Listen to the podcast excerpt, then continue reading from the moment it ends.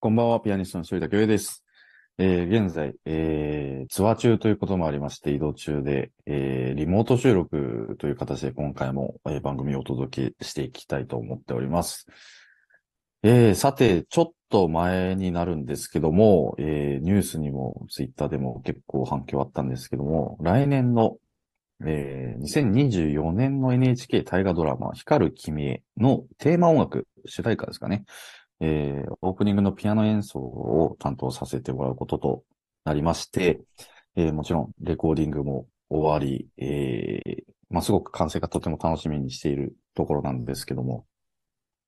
やはりまあ、あの小さい頃、まあ、祖父だったり、えーまあ、主に祖父ですかね。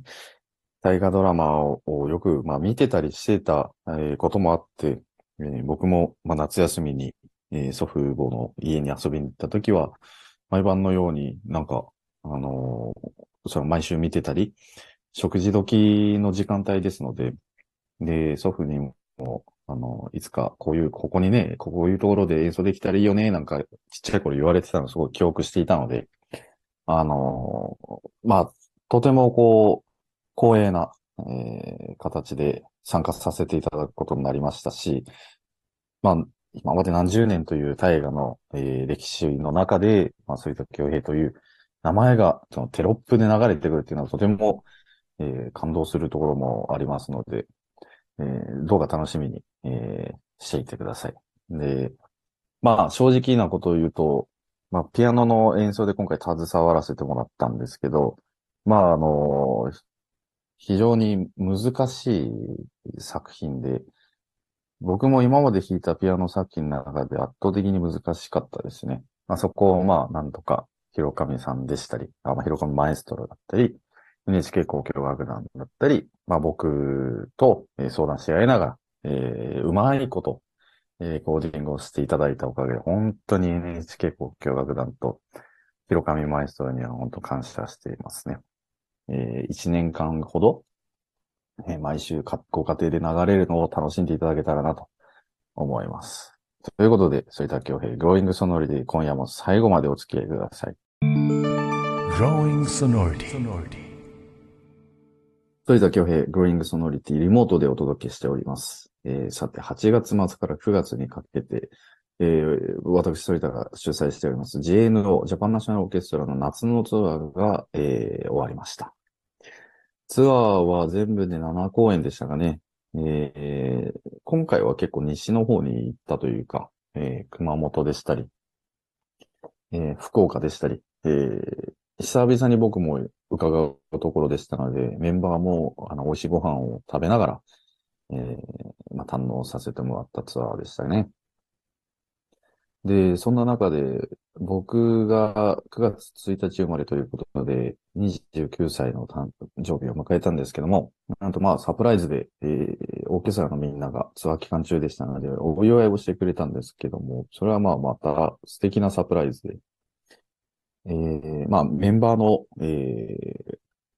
子が、ハッピーバースデーの作品をこのオーケストラの編成で編曲をしてくれて、でもその編曲の仕方が非常におしゃれで、今回モーツァルトの交響曲40番が、まあメインの一つでもあったんですけども、その交響曲の三楽章が、えー、まあ、踊りが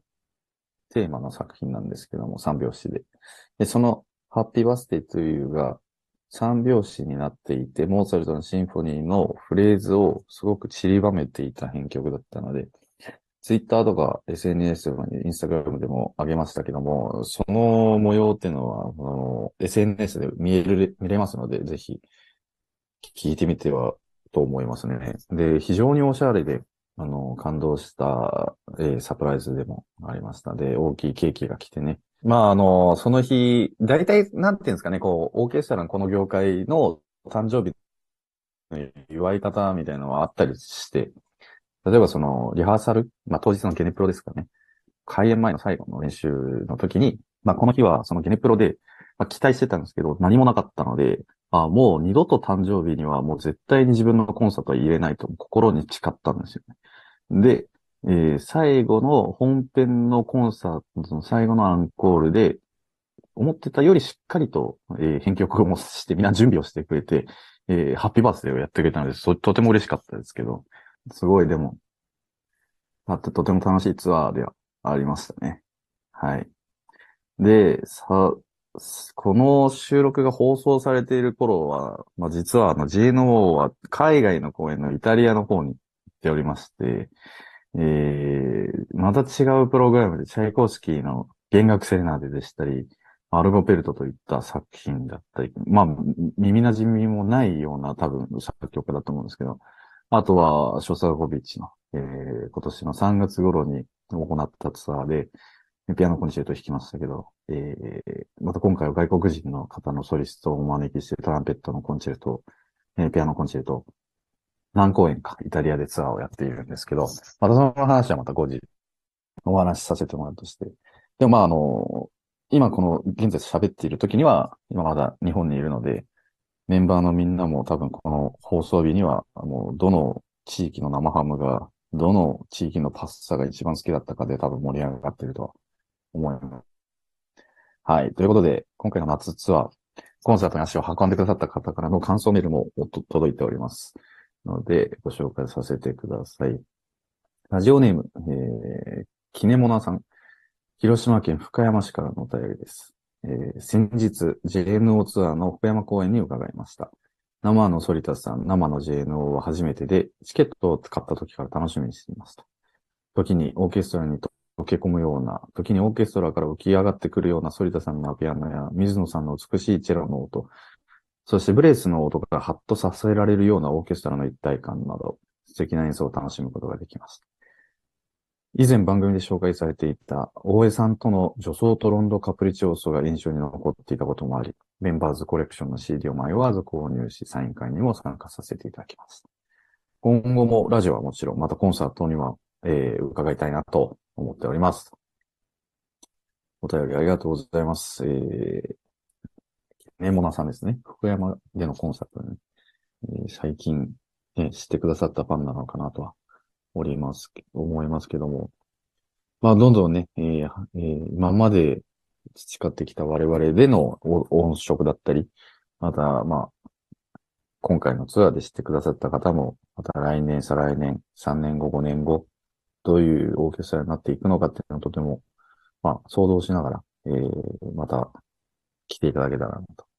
思いますし、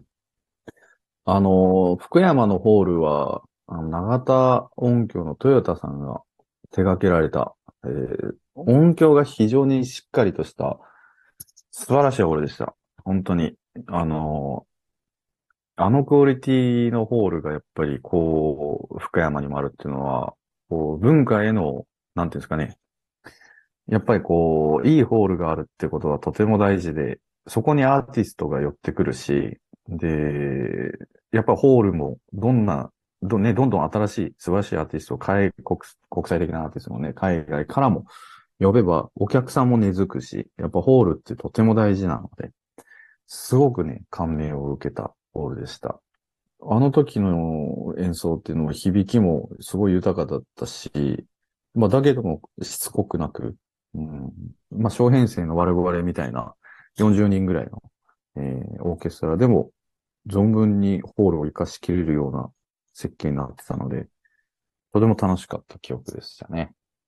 はい。ありがとうございました。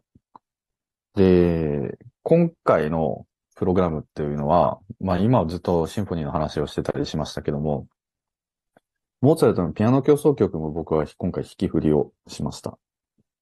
で、この15番コンチルトというのが、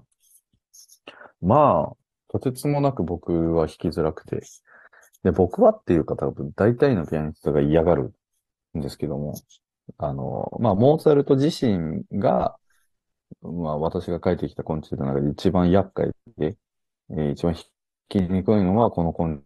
チェルトだっていうのを自分でも言えるぐらいなんで、心してまあ、あの、取り組んだんですけど、でもまあ、本当に、なんていうんですかね、こう、左手もそうだし、右手も、こう、無駄な一音もないっていうか、不必要な音は、和声も一個もないし、やっぱりこう、天才性っていうのを、モデルトに取り掛かるたびにやっぱり思いますね。なので、ここで一曲、えー皆さんに聴いていただけたらなと、紹介させてもらえたらなと思ってるんですけども。モーツァルト作曲、ピアノ協奏曲第15番第1楽章、えーレナード・バーンスタイン、えーそして、えーオーケストラはウィーンフィルハモニー管弦楽団の演奏です。